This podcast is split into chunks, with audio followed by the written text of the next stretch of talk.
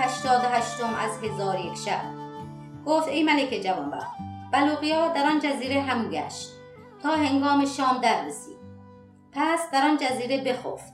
چون بامداد برآمد در آنجا به تفرج مشغول شد و تا ده روز در آن جزیره تفرج کرده. پس از آن به کنار دریای چارم رسید. از آن آب به قدمهای خود مالیده به دریا فرود آمد. و در روی آب شبان روز همی رفت تا به جزیره برسید که زمین آن جزیره از ریگ نرم و سپید بود و در آنجا از درخت و گیاه چیزی نبود.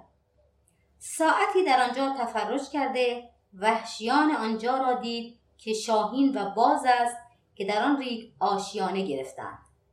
آنگاه آب بر قدمهای خود مالیده به دریای پنجم فرود آمد.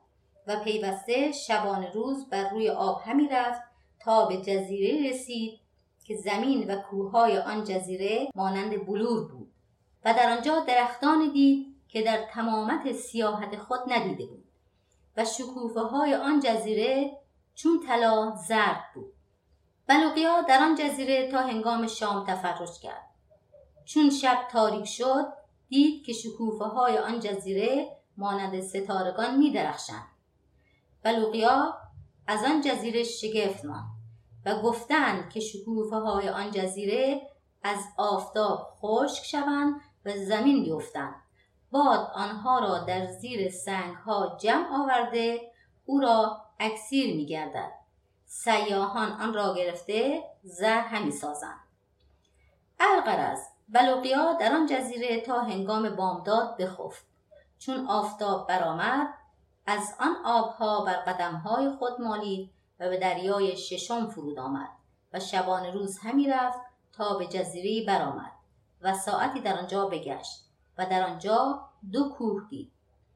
در آن کوه درختان بسیار یافت که میوه های آن درختان مرغان سبز بودند که از پاهای خود آویخته بودند.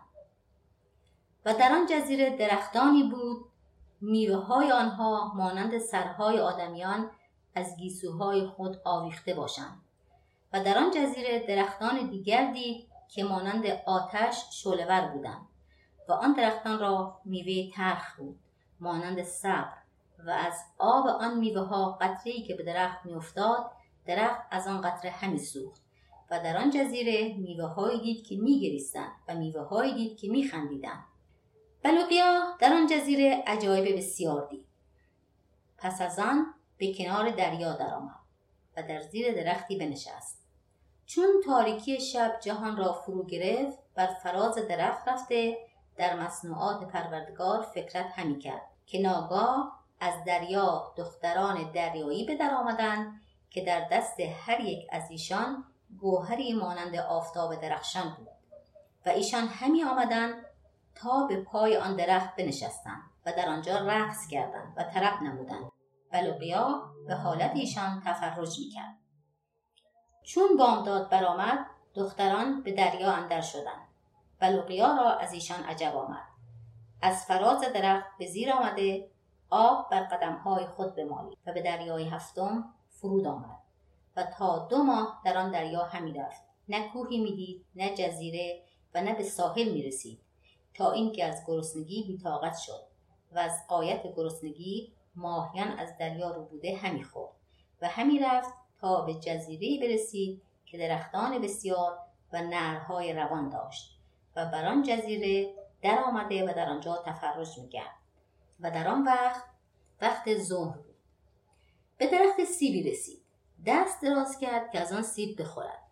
ناگاه شخصی از آن درخت بانگ بر او زد و به او گفت اگر به این درخت نزدیک شوی و از او چیزی بخوری تو را دو نیمه کنم. بلوقیا بر آن شخص نظر کرد. درازای او چهل زر به زرای اهل آن روزگار بود. بلوقیا را از او بینی سخت پدید آمد و دست از درخت باز داشت و با آن شخص گفت از بهر چه مرا از میوه این درخت من کردی؟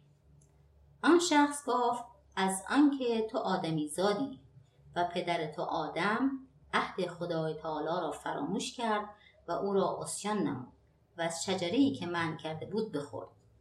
بلاقیا به او گفت تو کیستی و این درختان و جزیره کیستند و نام تو چیست؟ آن شخص گفت نام من شراحیا و این جزیره از ملک سخر است و من از اعوان او هستم. که مرا به این جزیره گذاشته. پس از آن شراحیا از بلوغیا سوال کرد که تو کیستی و از کجا بدین مکان آمده ای؟